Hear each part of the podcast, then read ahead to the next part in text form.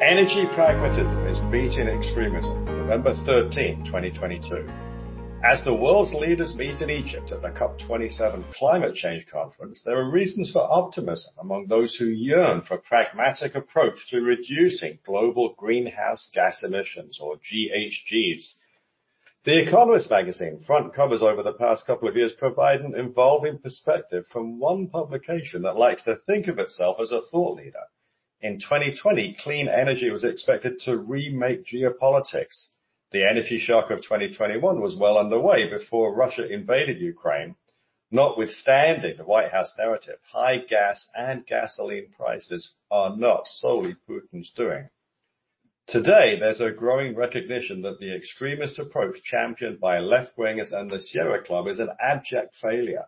The purest solution of having the world transition rapidly to solar and wind is being shown to be a technical and commercial impossibility. Developing nations responsible for all the growth in global energy consumption and thereby emissions aspire to Western living standards more than they worry about climate change. The loss of Russian natural gas exports to the EU did not cause a dash for more windmills. Instead, Germany has snapped up all the available floating storage and regasification units available worldwide to import liquefied natural gas or LNG.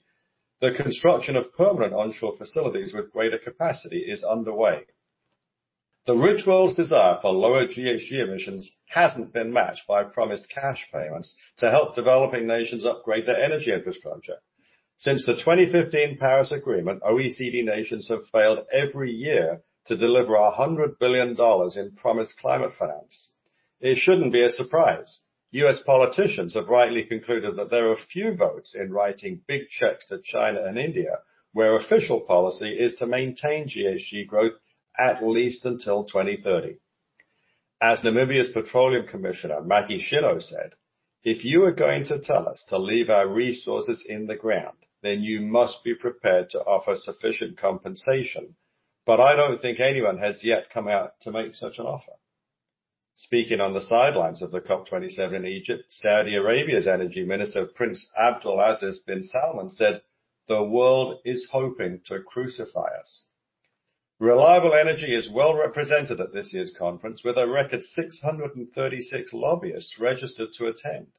This is a positive development because the industry best positioned to help guide the energy transition is the one that provides 80% of the world's energy today. Nowadays, The Economist talks of adapting to climate change as much as mitigation. An increasingly pragmatic assessment will lead to increased use of natural gas at the expense of coal, the dominant fuel for many poorer countries because it's easily burned for power generation.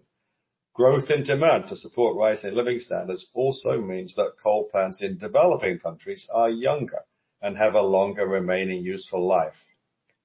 Third quarter earnings for pipelines included strong natural gas results. Last week, TC Energy's natural gas segment was largely responsible for their beating expectations. They raised full-year EBITDA guidance to 9.76 billion Canadian dollars. Although the midstream sector's footprint is almost entirely in U.S. and Canada, TC Energy has partnered with Mexico's Comisión Federal de Electricidad to build the $4.5 billion Southeast Gateway pipeline along the Gulf of Mexico coastline. It will move 1.3 billion cubic feet per day, helping increase Mexico's use of natural gas.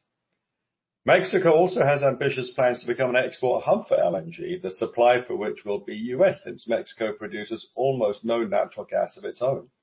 Six of eight proposed export terminals are located on Mexico's Pacific coast, where they would offer sharply reduced travel time to Asia compared with Cheniere's terminals in Louisiana and Texas.